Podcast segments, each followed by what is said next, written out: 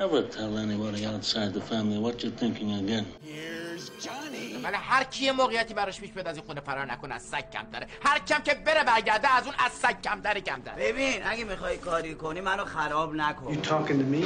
Then who the hell else are you talking? You talking to me? احترامت واجب خونده یا ما حرف از مردونگی نزن که هیچ خوشم نمیاد If you're good at something, never do it for free. تو می‌خوای من اونی باشم که واقعا خودت می‌خوای من باشم اگه اونی باشم که تو می‌خوای وقت دیگه من من نیست greatest trick the devil ever pulled was convincing the world he didn't exist.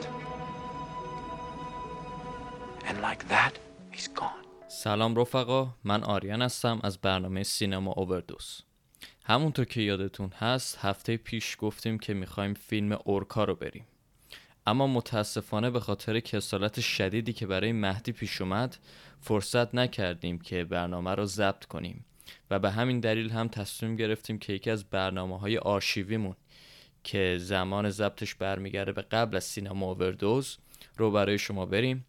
فیلم Decision to Live اثر پارک چون ووک من و مهدی واقعا عذرخواهی می‌کنیم به خاطر مشکلی که پیش اومده ولی حتما قسمت بعد فیلم اورکا رو برای شما بررسی می‌کنیم. مرسی. سلام خوش اومدید به رادیو 33 Z بخش فارسی برنامه صدا دوربین حرکت. من آریان هستم همراه با مهدی. مهدی جان. سلام خیلی خوشحالم که یه بار دیگه در خدمتتون هستیم با صدا دوربین حرکت. در کنار دوست عزیزم آریان امروز در خدمت هستیم با یه فیلم از کره جنوبی. بله همونطور که از موسیقی اول برنامه متوجه شدین فیلم به نظر میاد یک فیلم حالت جنای کاراگاهانه داره. خیلی یه هیجان خاصی توی موسیقی فیلم به قولی قابل حس بود. اسم فیلم هست Decision to Leave یعنی تصمیم برای ترک کردن به کارگردانی پارک چون ووک. درسته؟ کارگردان صاحب نام کره که کارنامه درخشان داره در فیلمسازی در سینمای مدرن کره. اطلاعات خاصی داره در موردش؟ مثلا در مورد بودجه و جایزه و اینا؟ من اول اگه OK باشه یه مقدار در مورد خود آقای پارک جان ووک صحبت کنم. حتما. پارک جان ووک سال فیلم Vertigo یا سرگیجه آقای هیچکاک رو که سال 58 تولید شده رو فیلمی بود که خودش اذعان کرده که باعث شده که مسیر زندگیش رو تغییر بده و بره به سمت فیلمساز شدن. که حالا همونطوری هم که صحبت کردی توی این فیلم هم ما الهاماتی که از فیلم سرگیجه گرفته رو می‌تونیم به وضوح ببینیم. اولین فیلمش خودش رو سال 1992 ساخت به نام The Moon is the Sun's Dream یا به عبارتی خورشید رویای ما هست اسم جالبی داره. معروف ترین فیلم هاش سگانه انتقام که به عبارتی اولد بوی مهمترینشون هست که فیلمی بود که واقعا اگه یک بار دیده باشینش تا هم همواره صحنه هاش و اتفاقش و قصه زیباش و پایان بندی درخشانش در خاطرتون میمونه. دو تا فیلم دیگه هست که در کنار اولد بوی سگانه انتقام رو تشکیل میدن. Sympathy for Lady Vengeance و مستر ونجینز هست فکر می‌کنم اگه آره دیگه همون سگانه انتقامی که داری انتقام. در موردش صحبت می‌کنی. نکته که هست اینه که اگه اشتباه نکنم حالا پاشون واکم مثل خیلی از کارگردان های دیگه لزوما فقط یک کاری رو کارگردانی نمی‌کنه. بعضی از فیلم هم هست که مثلا توش صرفا نویسنده بوده یا تهیه کننده بوده. ول- ولی اگه بخوایم حالا از طریق توالی فیلم ها صحبت کنیم همونطور که گفتی توی اون سگانه انتقامش اول همدردی با آقای انتقام همون سیمپفی ویت مستر ونجنس و اولد بوی و, و در آخر هم همون ونجنس لیدی که میشه بانوی انتقام. بله. 2018 هندمیدن رو ساخت یا ندیمه به عبارتی که فیلمی هستش که بزرگترین جایزه جشنواره بین‌المللی تا به امروز این فیلم برایشون به عنوان کارگردان به ارمغان آورده. به عنوان بهترین فیلم غیر انگلیسی زبان در بفت های 2018 این جایزه رو گرفته. همونطور یه فیلمی هم سال 2013 ساخته به نام استوکر که جالب بود برای من فکر نمی‌کردم انتظار نداشتم چنین فیلمی رو از ایشون با خانم نیکول کیدمن به عنوان بازیگر نقش اصلی و نویسنده اون فیلم ونتورث میلر هست. یادش بخیر طرف های سال 2005 2006 که سریال فرار از زندان اومده بود. ونتورث میلر همون ما به نام مایکل اسکوفیلد میشناسیمش. مایکل اسکوفیلد آره. سریال فرار از زندان. یادش بخیر. آره واقعا دوران جالبی بود. نویسنده این فیلم هست که با ایشون همکاری کرده. دیگر کارگردان سرشناس کره ای آقای بونگ جونگ هو. یه فیلمی داره به نام اسنو پیرسر. فیلم اسنو پیرسر فیلم خیلی موفقی بود و نتفلیکس از روی اون فیلم سریالی داره می‌سازه به نام اسنو پیرسر. یه دو سه سالی هست که این سریال داره ساخته میشه. در مورد سریال اسنو پیرسر هم این نکته لازم ذکره که هم بونگ جونگ هو جزو اه، نویسندگان و کارگردانان این اثر هست و آقای پارک چان ووک اسمش به عنوان executive producer یا تهیه کننده تهیه کننده این فیلم این مجموعه به چشم می‌خوره. جالبه چون اگه اشتباه نکنم من توی مصاحبه کوتاهی هم مصاحبه که نبود یعنی گفتمانی بود بین خود بونگ جون هو و پارک چان توی ویدیو یوتیوبی که بونگ جون هو اذعان می‌کنه که چقدر از پارک چان به قولی چیز یاد گرفته مرمه الهامش بوده. و حتی میشه به عبارتی گفت پاک چون توی به قولی شناسوندن بونگ جون هو به سینمای کره و بعدا سینمای جهان خیلی تاثیرگذار بوده. اما ما کلا توی این حرفایی که زدیم قبل از این اصلا باید بریم در مورد خود فیلم صحبت کنیم فیلم دیسیژن تو لیف قبل از اون یه موسیقی دیگه از خود فیلم دیسیژن تو لیف دوباره بشنویم و برمیگردیم که در مورد داستان فیلم و دیگر مشخصات فیلم صحبت های بیشتری رو انجام بدیم. مرسی.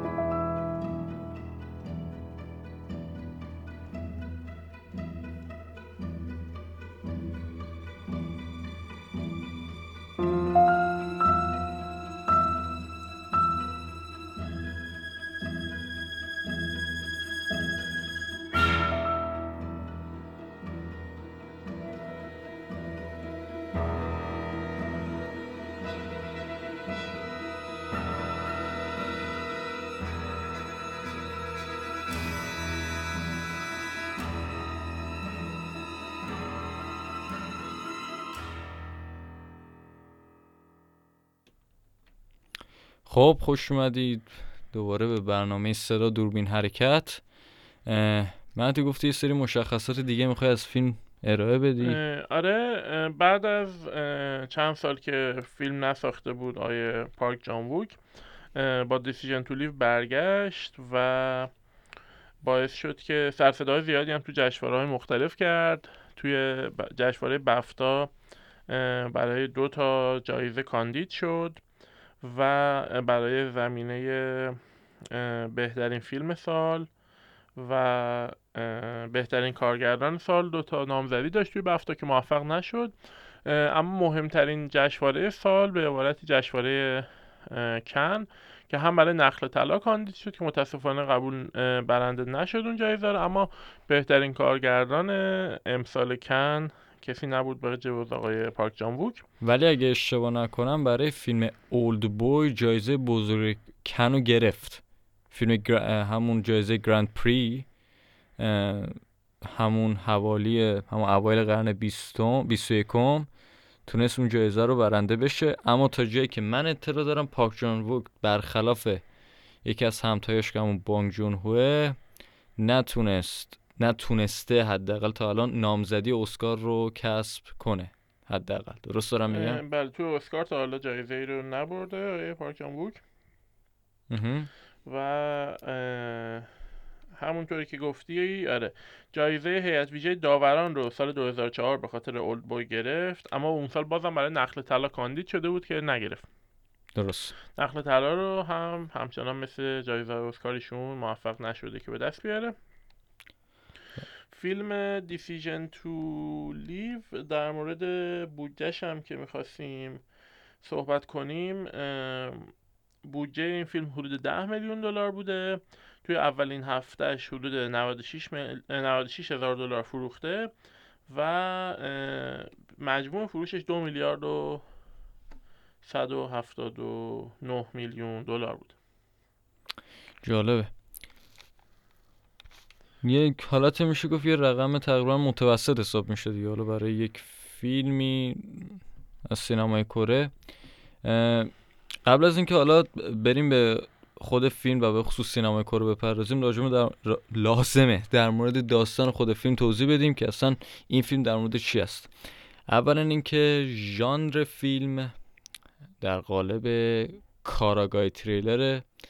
پس ما به این نتیجه می‌رسیم که کلا تو این فیلم به شدت نباید اسپویل کنیم چون کلا خود فیلم بیسش معمایی و کاراگاهیه کار آریان سخت کرده به حسابی آره. پارک جان وو کار آریان حسابی سخت کرده خوشم میاد خوبم تیکه میندازه. بله بله. در صورت فیلم دیسیژن تو لیو تصمیم جدایی داستان از این قراره که توی شهر بوسان اگه اشتباه نکنم در کره یک کاراگاهی ما داریم که به نظر میاد مشکل کمخوابی یا بیخوابی داره. به نام هایجون اشتباه حالا ممکنه اشتباه می‌ذاره تلفظ کنم بالاخره اسم کره پیشا پیش عذرخواهی می‌کنم در این باره. در صورت ایشون با همسرش زندگی می‌کنه در در شهر بوسان که همسرش هم کارمند یک شرکت هسته‌ایه. هاجون کلا یک آدمیه که بسیار به کارش وابسته است یعنی حالت اعتیاد به کار داره ورکاهولیکه و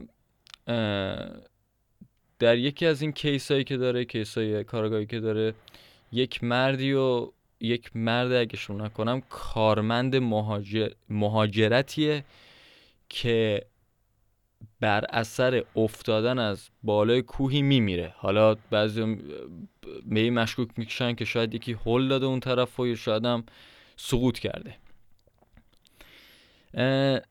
به زنش مشکوک میشه زن اون فرد که یک زن چینی مهاجر غیرقانونیه که از چین اومده کره جنوبی. و به مرور هم عاشق این زنه میشه و یه سری داستانها مختلف و پیچ و خمهای مختلفی به وجود میاد که این کارگاه سعی بر این داره که ببینه آیا این زنه مسئول قتل شوهرش بوده یا نه. همونطور که متوجه شدین داستان خیلی کوتاه جمع و جور کردیم چون بالاخره فیلم کاراگاهیه. اما قبل از اینکه به خود فیلم بپردازیم بریم یه نگاهی بندازیم به سینمای کره.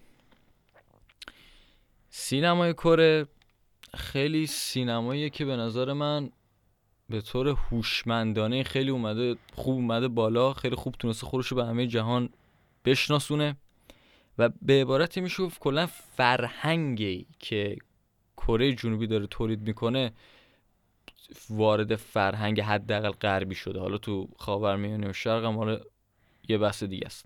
ما کیپاپ داریم مثلا. آهنگای کیپاپ داریم. خود سینما فیلمشون رو داریم. و خیلی چیز دیگه در قالب میدیاهای مختلف. حتی توی یوتیوب یوتیوب ها خیلی از یوتیوبرهای معروف الان از کرن کلا خیلی خوب تونستن فرهنگ خود نفوذ پذیری بالایی داشته باشن توی فرهنگ و هنر جدیدن یه نکته کوچولوی من اینجا اضافه بله. کنم. البته ما جامعه شناس نیستیم و بحثش مقدار تخصصی میشه. کاملا موافقم که مخصوصا تو دو دهه اخیر سینمای ژاپن هر دو سه سال یه بار در رأس سینمای دنیا بوده و در جشن سینمای ژاپن یا کره؟ سینمای کره ببخشید.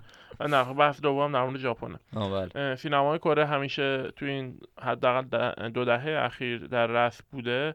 سریال Squid Game سریالی بود که رکورد بازدید توی نتفلیکس شکست یا فیلم های سینماییشون کارگرداناشون. بونگ جونگ هو با فیلم پراسایتش اه، رکورد اسکار فیلم خارجی رو فکر می‌کنم شکست. اما یه بخشی که گفتی داره فرهنگ رو به غرب می‌بره. یه تعدادی از افراد معتقدن که کره داره فرهنگ غربی رو می‌گیره و اونو یه جورایی باز تولید می‌کنه. مثلا کیپاپ گروه های معروفشون من حالا خیلی هم طرفدارش نیستم ولی انگلیسی می‌خونن. یعنی فقط آدمای کره ای هستن که انگار دارن همون پاپ آمریکایی رو دوباره باز تولید می‌کنن. یا یه تعدادی از کارهای سینمایی و آثارشون به شدت الهام گرفته از سینمای هالیوود و دوباره داره باز تولید میشه. اون اصالت رو نداره اون فرهنگ کره و ریشه کره رو نداره. اما در مقابل سینمای ژاپن که شهرتش در دنیا خیلی قبلتر از دو دهه اخیر ما افرادی مثل کوراساوا رو داریم در اون سینما که سالهای سال معروف بودن در سطح جهانی و یه مقدار اصیلتره اه، باز تولید یا کپی یا الهام از غرب نیست. یه جورایی اون رو بیشتر میشه گفت انگار که از سمت شرق و از ریشه های خودشون استفاده می‌کنن تو آثار هنریشون. این نقد رو به نظر من به کره میشه وارد کرد. حرف جالبه تا یه حدی قبولش دارم. منتها من همیشه سر این قضیه فرق بین الهام و کپی قبلا توی یکی از قسمت ها صحبت کردم. یه ذره محافظه کارم نسبت بهش. چون که الهام گرفتن تو کلا تو خیلی از ابعاد هنر هست و لزوما چیز منفی نیست. اصلا هنرمند میشه گفت یکی از وظایفش الهام گرفتنه. حالا می‌تونه الهام از آثار هنرمنده دیگه باشه یا حتی محیط اطراف خودش. که حالا لزوما در قالب هنری نیستن. اما قضیه که در مورد تفاوت بین ژاپن و کره گفتی برای من جالبه. چون که مثلا اون 50 60 70 سال پیش که به قول خود مثلا افرادی مثل آکرا کوروساوا و کوبایاشی و حالا کارگردانای دیگه در به قولی قدرت سینمایی خودشون بودن و فیلماشون هنوزم که هنوز جز سرمشقاست برای فیلمسازا اون موقع تونسته بودن یه اصالت رو از سینمای ژاپن به عرصه بذارن که نمایانگر فرهنگ خود ژاپنه. خیلی از فیلم‌های اون دوره اصلا یه جورایی ژاپن باستان رو داره نشون میده. کمتر می‌رسه به اون ژاپنی که مثلا دوره جنگ جهانی دوم اینا بوده. این نکته ای که خیلی قابل لحاظه به نظرم. ولی از یه طرف دیگه کره بستگی داره از چه منظری داری بهش نگاه می‌کنی؟ مثلا من توی موسیقی قبول دارم حرفتو. اه، من مثلا خودم دو سه هفته پیش بود داشتم به یه آلبومی گوش می‌دادم حالا به پیشنهاد یکی از افراد خانواده که طرفدار موسیقی ژاپنیه. یه موسیقی پاپ یه آلبوم موسیقی پاپ ژاپنی داشتم گوش می‌دادم از یکی از اسطوره های پاپشون مثلا. خب؟ و اکثر آهنگ های این آلبوم ترکیب ژاپنی و انگلیسی بود. یعنی لزوما هم به این معنی نیست که طرف کامل انگلیسی بخونه. خب یک کره هم به نظرم همین از همین مثال بله، داره بله. پیروی می‌کنه. شما الان تو کیپاپ گوش بدی خیلی از آهنگاشون یه ترکیب انگلیسی و کیپاپه بله. حتی توی موسیقی خودمونم این قضیه ذره داره رخنه پیدا می‌کنه. حالا دوستانی که مثلا رپ گوش میدن الان مثلا توی موسی... ترک های مدرن تر توی موسیقی رپ ما هم ما از کلمات انگلیسی بیشتر استفاده می‌کنیم. حتی توی زبان آمیانمونم واسه نسل جوانتر از کلمات انگلیسی بیشتر استفاده می‌کنن. و این خودش لزوما هم به نظر من چیز بدی نیست. میشه گفت یک نوع فرهنگ جهانیه که هر کشوری سعی می‌کنه اون هویت لوکال و حالا مختص به خودش رو به اون ترکیب کنه. من اینطوری بهش نگاه می‌کنم. و این در مورد هم موسیقیشون صدق می‌کنه حالا هم در منظر فیلماشون. فیلم های کره و سینمای کره. سینمای کره خب از چند منظر میشه بهش نگاه کرد که چطوری این همه الان تونسته پیشرفت کنه و فیلمایی رو تولید کنه که خیلی زبان زد خاص و عامه الان. برای پاسخ به حالا دلایل ریشه های این موفقیت میشه به عوامل مختلفی مثلا رجوع کرد. به نظرم دلیل اولش حمایت دولتی بوده. اگه اشتباه نکنم تا اواخر دهه هفتاد سینمای کره از یک سیاست سانسور بسیار شدیدی رنج می برده حالا سعی می‌کردن فیلم هایی رو تولید کنن که در منافع خاص سیاسی دولت اون زمان باید می بوده اما بعد از اون با به قولی آزادی هنری بیشتر و همچنین توجه به استعدادهای جدیدی که قرار در سینما حضور پیدا کنن سینمای کره به مرور به خصوص از اواخر دهه 90 شروع کرد به رشد کردن. که یکی از نمونه های عالیش هم همونطور که خود گفتی اولد بویه به نظر یکی از دلایلی که اولد بوی هنوز هم که هنوز یکی از مشهورترین فیلم های کال توی کره است. همین قضیه است که یک جوره یکی از پیشکسوت یا پیشروهای این سینمای مدرن کره بوده. همزمان با اون یه سری فیلم های دیگه هم بود. مثلا یه فیلمی بود از کیم کیمی دوک کیم دوک که فوت هم شد. بله. فوت هم شد متاسفانه. به نام همون بهار تابستان. پاییز زمستان و دوباره بهار. که اونم فیلم بسیار زیبایی بود. توی هر دو مثال این فیلم ها ما می‌بینیم که مثلا فیلم دوم همون فیلم بهار اسمش خیلی طولانی فقط حالا اسمش اسم بهار رو میگم. تو اون مثلا شما فرهنگ کره رو بیشتر می‌تونی به چشم ببینی. حداقل فرهنگی که مربوط به دین بودا باشه یا یک فرهنگی که localize واسه کره. توی فیلم Oldboy یک ذره مسئله جهانی تره مربوط به خود انسان و اون مشی زندگیشه بیشتر. حالا این دوتا یه, یه نمونه بودن ولی کلا بخوای به کارنامه سینمای کره الان نگاه کنی کمتر localize ه یعنی واسه خود کره است. می‌دونی؟ یه در مورد این مسائل فلسفی و جهانی بیشتر صحبت می‌کنه. این یه مسئلهشه. یک قضیه دیگه که باعث شده به نظرم باعث موفقیت سینمای کره بشه. فناوری همون پخش دیجیتالشونه. خیلی اهمیت میدن به پخش کردن پخش کردن فیلماشون توی پلتفرم های مختلف. حالا جدا از فیلم هایی که ما داریم در موردش صحبت می‌کنیم الان شما مثلا بری تو نتفلیکس هم نگاه کنی چندین سریال مشهور داریم که خیلیشون کره مثلا از اسکوید گیم شروع شد تا نسخه مثلا بازسازی شده مانی هایست که اونم مثلا کره بود تو مثلا دیگه به ذهنت داری؟ یه چیزی هم بود به نام وی آر آل دد فکر می‌کنم. آره فیلم به قولی زامبی بود مثلا. بود که, که حتی اونم خیلی سر صدا کرد. آره سر و صدا کرد و مشهور شد. آره، وقتا خوب شد که از کینگ پیدوک هم صحبت کردی چون واقعا وقتی از سینمای مدرن کره صحبت می‌کنیم واقعا جای ایشون خالی بود که دسامبر 2020 حدود دو سال پیش به قولی فوت کردن بله روشون در آرامش.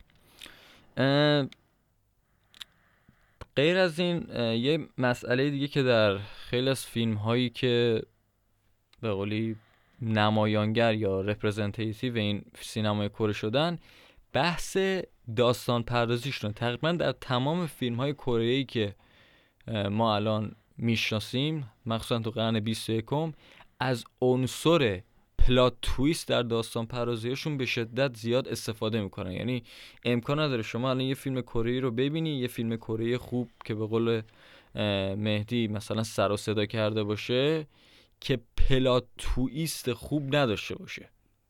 درسته؟ حالا این توی سریالاشون هم صدق می‌کنه و این یکی از دلایل اینه که به نظرم خیلی جذاب میشن برای مخاطب که سردمدارش هم حتی همون اولبوی بود که من یکی از پلات تویسه خیلی عجیب غریبی داشت. تکنیک هایی که استفاده می‌کنن توی فیلم هاشون یعنی به خصوص فردی به نام مثل مثلا پاک چون ووک همیشه فیلم هایی که ساخته به معنی واقعی کلمه سعی کرده از هنر تصویرسازی توی سینما استفاده کنه. لزوما خیلی روی دیالوگ سوار نمیشه. فی... رو فیلم برداری خیلی خوب کار می‌کنه روی تدوین خیلی خوب کار می‌کنه به خصوص روی رنگ بندی تصاویر که حالا بعدا بیشتر در موردش توضیح داده میشه. اما اه، یک بحث مهمتر در مورد خود تمهای داخل فیلم های سینمای کره. تو تا حالا چند تا فیلم کره دیدی؟ یعنی من حقیقتش. پارازایت رو فکر کنم همه دیدن دیگه حالا آره من بعد از پارازایت رفتم تقریبا تمام آثار آقای بون جون هو رو دیدم. جالبه. خب. از اوکجا و هاست و فیلم مادرش و یه فکر کنم یه هفتش تا فیلم معروفش رو رفتم دیدم. و از من قبل برنامه صحبت می‌کردیم. فیلم هندمیدن آقای پارک چانگ ووک و آره شاید تا حالا در دوازده تا فیلم کره دیده باشم و همون یه فیلمی هم داره آقای کیم کیدوک که فیلم عجیبیه. توی دو ساعت یه فیلم بلند فکر می‌کنم کلا چهار تا پنج تا جمله به عنوان دیالوگ گفته میشه. همون فیلم بهارش رو داری میگی یا؟ نه اسم فیلمش خیلی فیلم های کیم کیدوک واقعا عجیبه. اسمی هم که الان دارم اینجا برای فیلم پیدا می‌کنم به نام بین جیپ هست ولی این احتمالا اسم کره ایشه. من اون موقع با یه اسم دیگه دیده بودم این فیلم رو. فیلمی هستش که سال اه، 2004 ساخته آخرین فیلم مهمشون بوده. ولی آره چیزی که می‌خواستم بگم همینجوری به غیر از بحث پلات تویست که واقعا علاقه شدیدی بهش دارم و معلف اصلی فیلمشون هست یه نوع خاصی از خشونت هم همیشه توش وجود داره. به قولی استنداپ کمدیانی بودی شوخی می‌کرد میگفتش که ثروتمند بودن مردم خاورمیانه با ثروتمند بودن آمریکایی‌ها فرق می‌کنه. یا آمریکایی وقتی می‌خواد بگه من پول دارم میگه که من یه میلیون دلار پول دارم و ثروتمندم. خاورمیانه وقتی می‌خواد بگه البته خاورمیانه های پول دار چون خاورمیانه بی پول هم زیاد داریم. حالا اسم بله. کشور خاصی نمی‌خوام ببریم. میگفتش که وقتی می‌خواد بگه من پول دارم میگه نمی‌دونم این یه میلیون دلارم تو کدوم که از شلوارام گذاشتم. یعنی زیاد از این یه میلیون دلار دارن. خشونتی که شما در فیلم های کره می‌بینی خیلی اوریان و خیلی بیمهابا و میگم از نوع اسکوید گیم شما بگیر و یه خشونت متفاوتی. حالا هم از میزان اینکه تا چه حدی می‌تونه نشونش بده و خشونت یه عنصر عجیبی بود که در مجموع و وقتی صحبت پارک جان ووک اه، میشه به طور به طور ش- خصوصی علل خصوص معمولا فیلماش به شدت برگرفته از خشونت روابط جنسی و انتقام هستش. این فیلم در مقایسه با همه اونا کمتر از این سه عنصر استفاده کرده و بیشتر داره همچنان قطعا داره توش. ولی خب بیشتر از اون اه، رمانتیک ترین فیلمش هست و کم خشونت ترین فیلمش هست تا حدودی به نظر من. آره جالبه. بخصوص در مورد حرفی که داشتی می‌زنی در مورد اون خشونت اریانی که داری در موردش صحبت می‌کنی بخصوص حالا اروتیسم یا همون مسائل جنسی که توی فیلم ها نمایان میشه یه به نظرم یکی از دلایلش اینه که توی هالیوود به خصوص یه سری قوانین حالا نوشته یا نانوشته است در مورد میزان خشونت یا نوع خشونت. مثلا من تا جایی که من یادم میاد توی هالیوود فیلم هالیوودی هالیوودی به خصوص توی فیلم جدیدش تا حالا ندیدم مثلا صحنه قتل یک کودک نشون داده بشه. خب ولی من حتی دیدم توی سینا... توی انیمه های ژاپنی که مثلا روی نتفلیکس هم ممکنه پخش بشه ممکنه مثلا جسد یک فرد زیر 18 سال رو نشون بدن. که مثلا برای یک کسی یک فرد آمریکایی یا هر فردی که بیشتر به سینمای هالیوود عادت داره این صحنه رو ببینه خیلی واسه شوکه کننده و تکان دهنده است. این فقط یه نمونهش بود اما قبل از اینکه بیشتر بحث کنیم در مورد این فیلم بریم یه بریک کوتاه بدیم دوباره برمیگردیم. مرسی.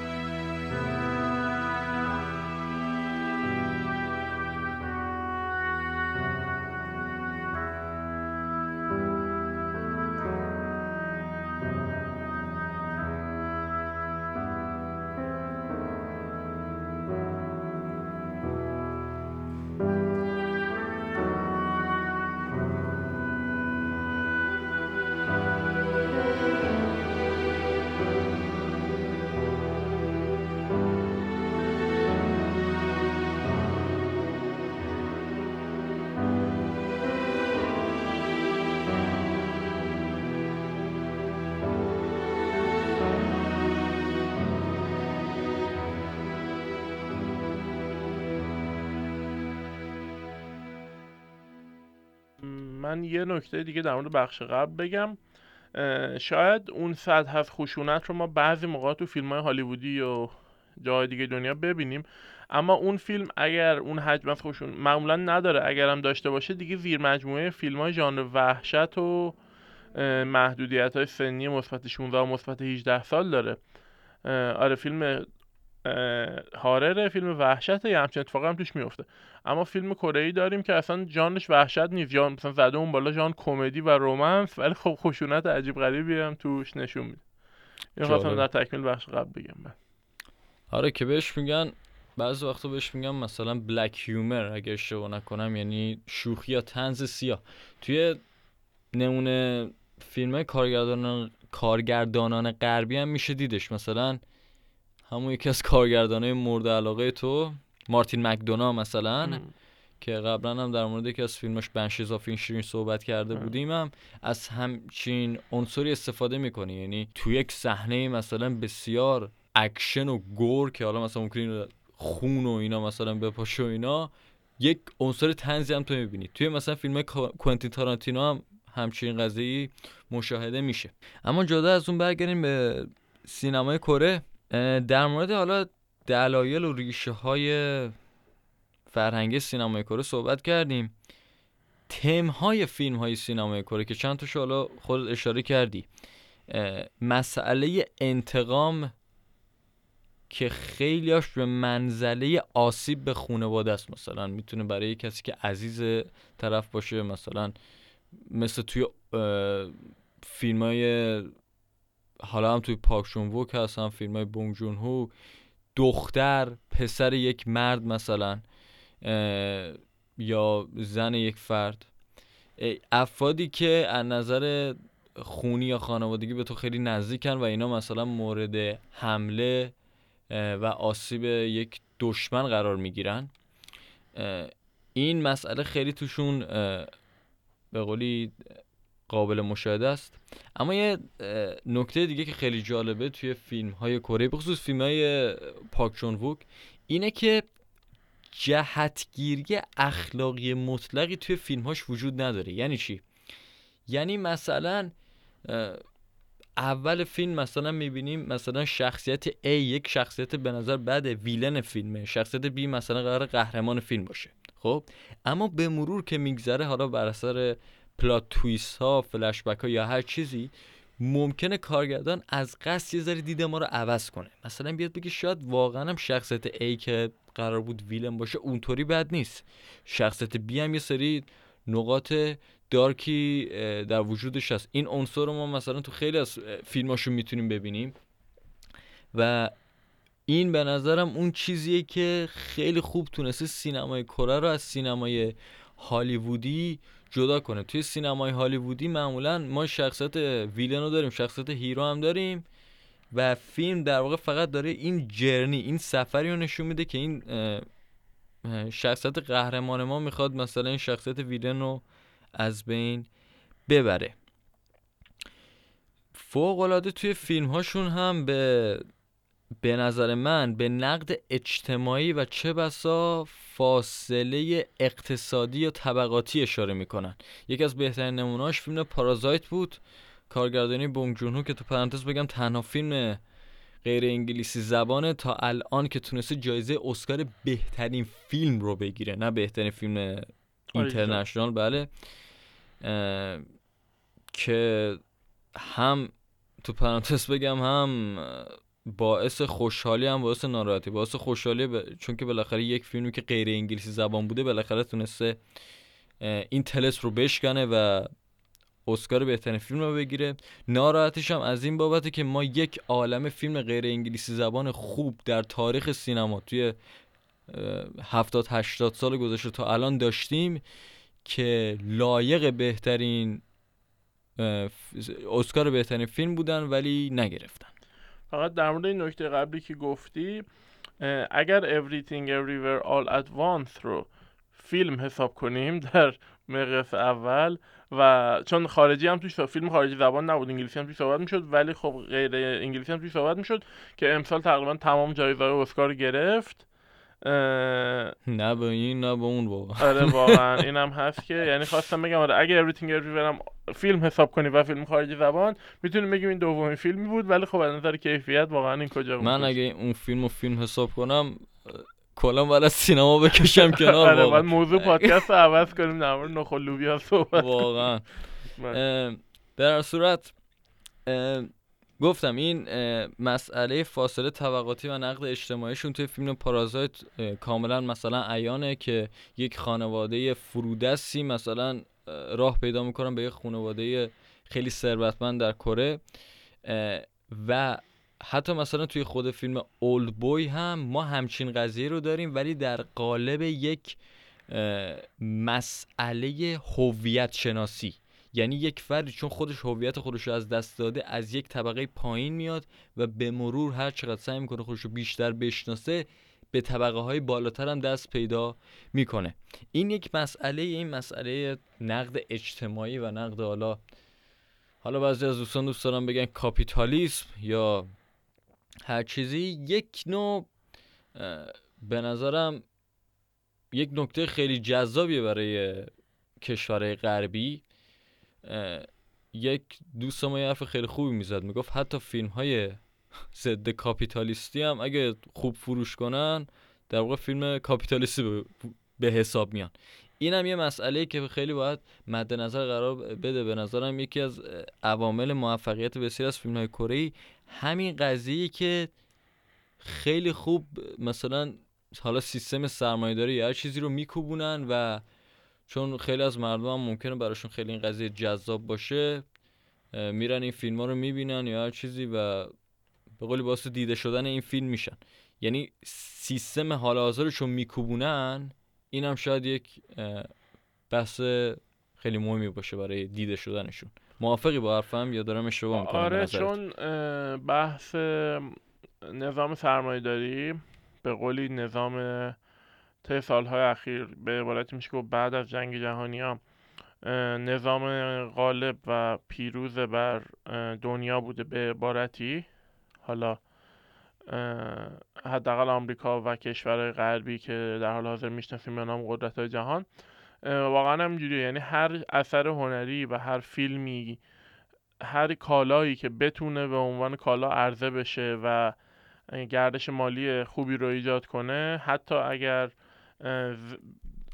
کاملا ضد سرمایه داری باشه ولی خب وقتی خوب میفروشه مشکلی باهاش ندارن. یه نکته هم می‌خواستم در مورد خود پارک جان ووک اه، صحبت کنم. حالا به غیر از اینکه فیلم های کره یه سری تمای خاصی دارن این کارگردان به شخصه یه جورایی معروف شده به انتقام در فیلمهاش. حالا چه به خاطر سگانه انتقام چه به خاطر اینکه خیلی جای دیگه تم انتقام توی فیلماش هست ازش پرسیدن که آقا چرا انقدر در مورد انتقام فیلم می‌سازی و صحبت می‌کنی. گفته که به نظر من عشق به بقیه و نفرت از بقیه دو روی سکم و زندگی بدون هر کدوم از اینا غیر ممکنه. و اینکه شما می‌تونی رویا پردازی کنی درباره انتقام و یه جورایی برای بیان احساسات منفی بهش فکر کنی. تا موقعی که بر اون تفکرات انتقام جویانت عمل نکنی و به کسی آسیب نرسونی مشکلی نداره. این نظر های پارک جان هستش و حالا امیدواریم که با این حجم از فیلم های انتقام جویانش کسی رو به انتقام به صورت فیزیکی و عملی تشویق نکرده باشه. نکته جالبی رو گفتی که اتفاقا منو سوق میده به اینکه یک ذره بیشتر در مورد خود فیلم دیسیژن تو صحبت کنیم. مسئله انتقام که داری میگی نظر من همونطور که گفتم یه اتفاقی برای شخصیت اصلی فیلم پیش میاد و اون سعی می‌کنه در واکنش اون اتفاق یک انتقام سختی رو بگیره. درسته؟ توی این مسئله این پروسه انتقام بعضی وقتا ممکنه مثلا یک داستان عشقی پیش بیاد ولی در به قولی در حاشیه قرار می‌گیره. اما فیلم دیسیژن تو لیو به نظر میاد به نظر من بعد از انجام انتقام است. یا یک یا در یک دنیایی که آلردی انتقام گرفته شده. بذاریم بهتر براتون توضیح بدم. دنیایی که ما توی فیلم دیسیژن تو لیو باش سر و کار داریم یک دنیای بسیار تاریکیه به نظرم برای شخصیت اصلیش. هانجیو که یک همونطور که گفتیم یک کاراگاهی که هدف زندگیشو فقط توی کار کردن می‌بینه. به قولی دوچار یک بحران اگزیستانسیالیستیه وجودگرایانه است. زنش یک زنیه که به نظر میاد اصلا زیادم خیلی عشق و علاقه بینشون نیست. و زنش حتی به این معتقده توی دیالوگی که دقیقا یادم نمیاد ولی بونه دیالوگش اینه که میگه درسته ممکنه ما عاشق هم دیگه نباشیم ممکنه بینمون اون عشق حقیقی وجود نداشته باشه ولی باید این ازدواج رو نگه داریم. حالا این ازدواج چطوری نگه داشته میشه؟ با رابطه جنسی مثلا. یعنی هدف یعنی اون اون زنه فکر می‌کنه هدف این ازدواج فعلا فقط همین رابطه جنسی است. هیچ هدف والایی توش وجود نداره. و حالا کاراگاه هم یعنی به این قضیه تن داده. ولی وقتی اون زن چینی که اگه اسمش رو اشتباه سوره. سونگ سوره درسته؟ که اگه اشتباه نکنم بازیگرش هم واقعا چینیه. بله بله. آره. وقتی وارد زندگی اون کارگاه میشه و کارگاه به اون رو عاشقش میشه اون عشق حقیقیه رو واقعا پیدا می‌کنه. و این تمایز بین اون رابطه جنسی صرف در ازدواجش و این عشقی که عشق حالا بگیم افلاتونی یا هر چیزی بین این زنه و کارگاه به وجود میاره این تمایز و تفاوت خیلی بهتر می‌تونه یه خیلی بهتر فرم عشق رو در میاره. این یه مسئله است. مسئله دیگه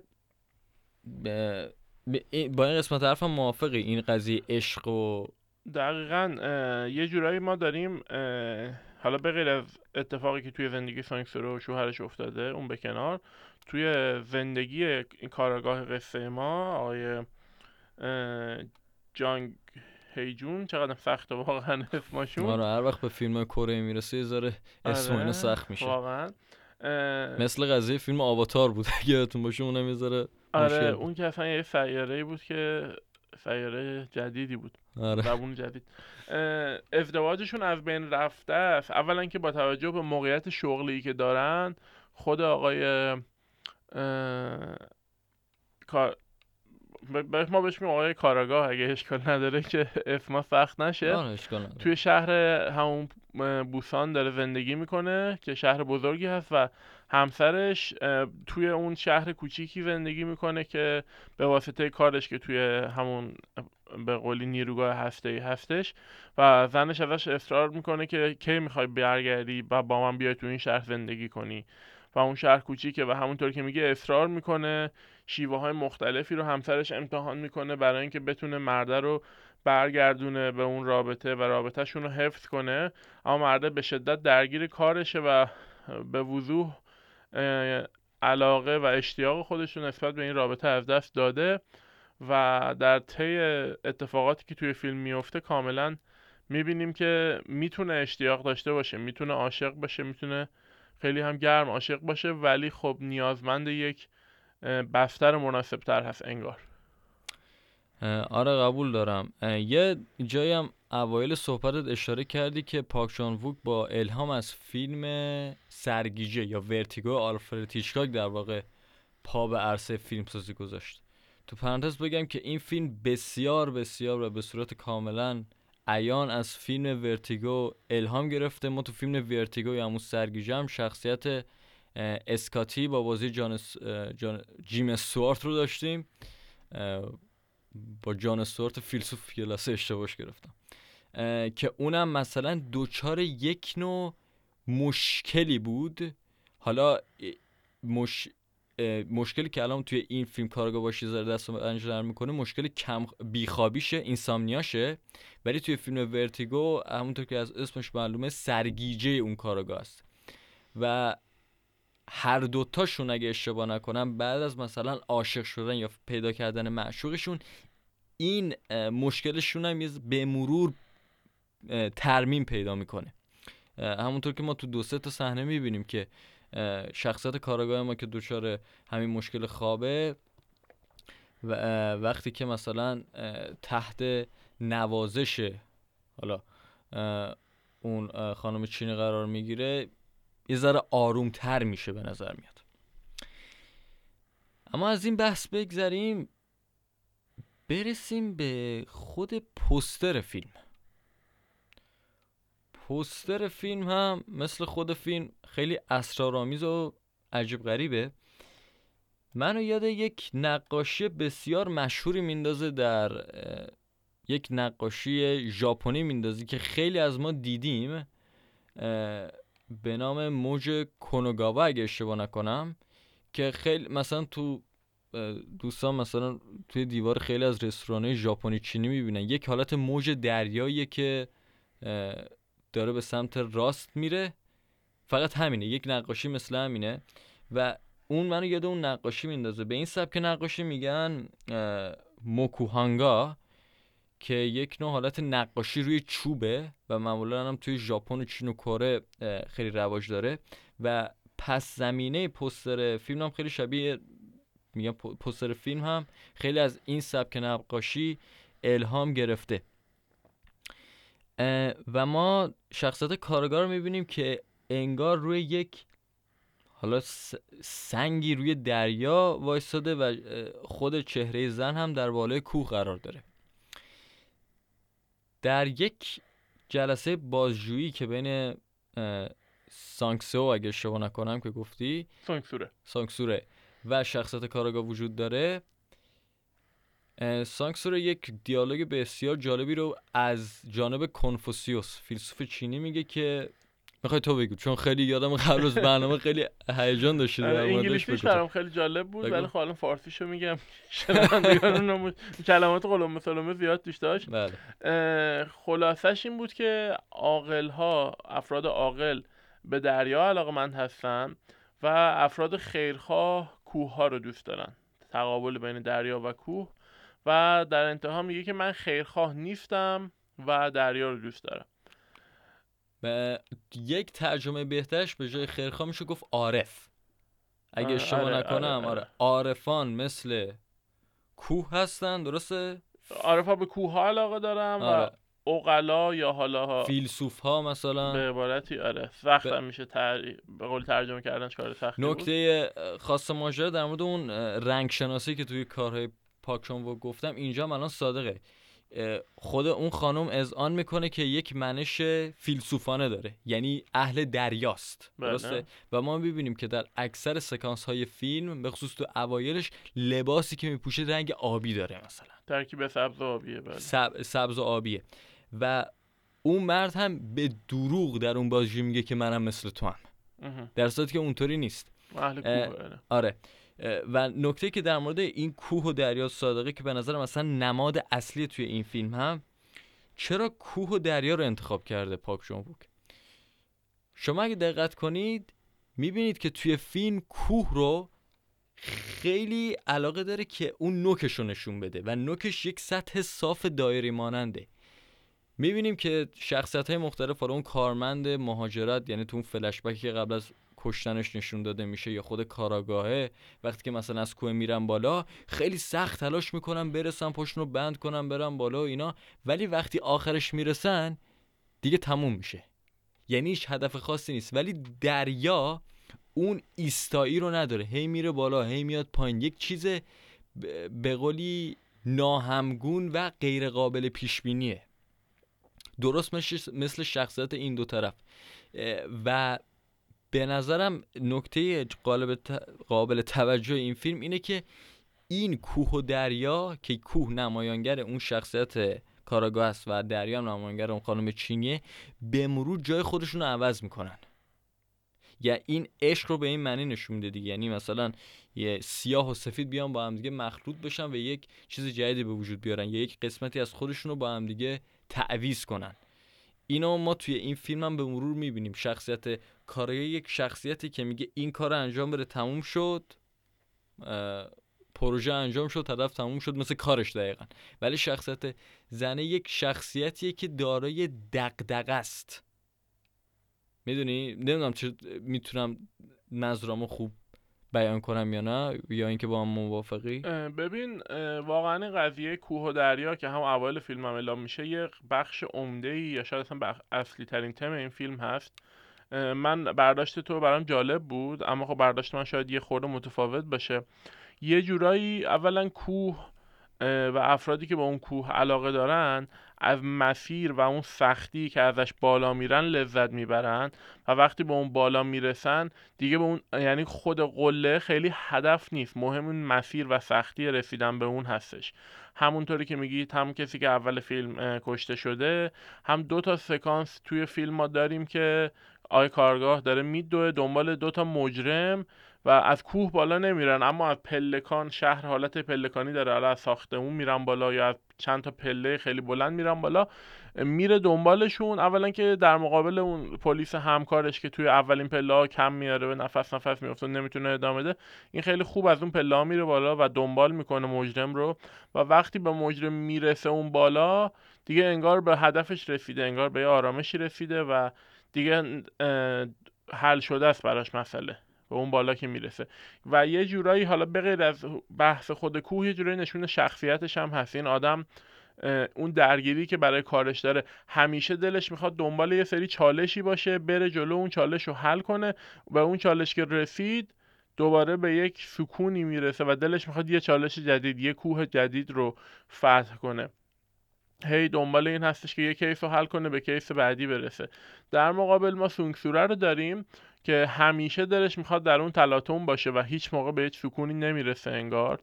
و از طرف دیگه یه بحثی که هست اینه که حالا بعضیا میگن به قولی دوگانه آب و سنگ یا حالا دریا و کوه.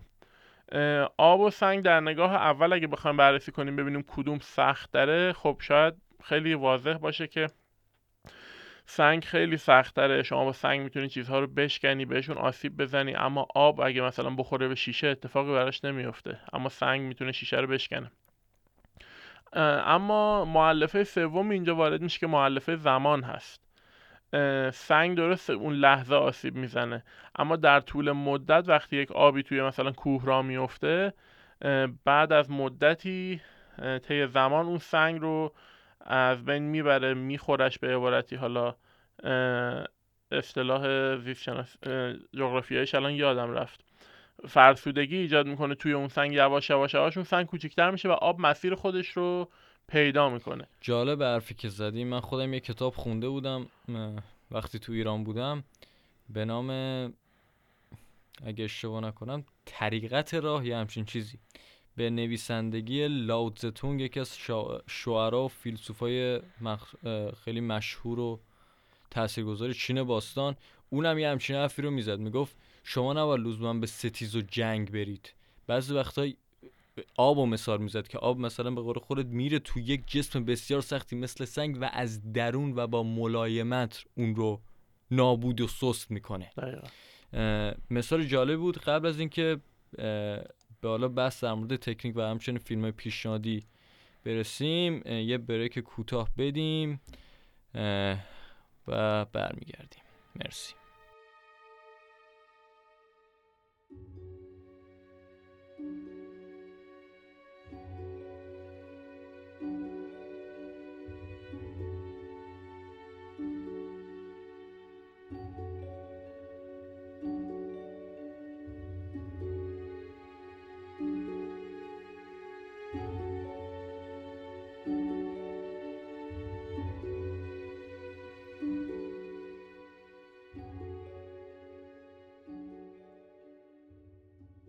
اما کلا غیر از این به نظرم توانایی edit کردن توی فیلم های پارک چان ووک هم خیلی مد نظره و همچنین تصویر سازیش مثلا توی چند تا سکانس ما ببینیم که شخصیت کارآگاه به قولی داره با دوربینش اون زن چینی رو در واقع از خونش میپاد و یک دفعه transition میشه به اون شخصیت کارگاه توی فلشبکی که مثلا زنه داشته چیکار می‌کرده توی مثلا خونش. یک ترانزیشن خیلی خوب و سورئالی رو با تدوین حرفش می‌تونه نشون بده. فیلم هایی که حالا این فیلم های کره مثالش بودن. فیلم های کره خیلی خوبی ما من خودم به شخصه دیدم. و فیلم دیسیژن تو هم فیلم بدی نیست اما یه سری مشکلات عدیدی داره. یک سری از کاره که پاک چون توی فیلم می‌کنه یه ذره زیادی ملودرامه. مثلا چه می‌دونم این که مثلا طرف برای نشون دادن عشقش میگه این موبایل رو بنداز تو دریا و این کارو کن و اون کارو کن. بعضی از کاراش که بعضش ممکنه به اون اسپول شدن فیلم کمک کنه من نمیگم ولی یک یه, یه جاهای فیلم یه ذره زیادی ملودرام میشه. از یه طرف دیگه فیلم یک ذره زیادی طولانیه به نظرم و اصولا هم به عنوان یک فیلم رمانتیکی که مثلا اون خشونت زیادی رو که ما مثلا از پاک چون ووک توی فیلماش انتظار داریم و برآورده نمی‌کنه ممکنه یک ذره تو ذوق بزنه. البته این یه ذره نظر شخصیه. فیلم خیلی خوبیه ولی مسلما بهترین فیلم پاک جون ووک نیستش من خودم به شخص انتظار بیشتری داشتم. نمره من به فیلم ولی هفت از دهه. مهدی تو چی؟ نمره؟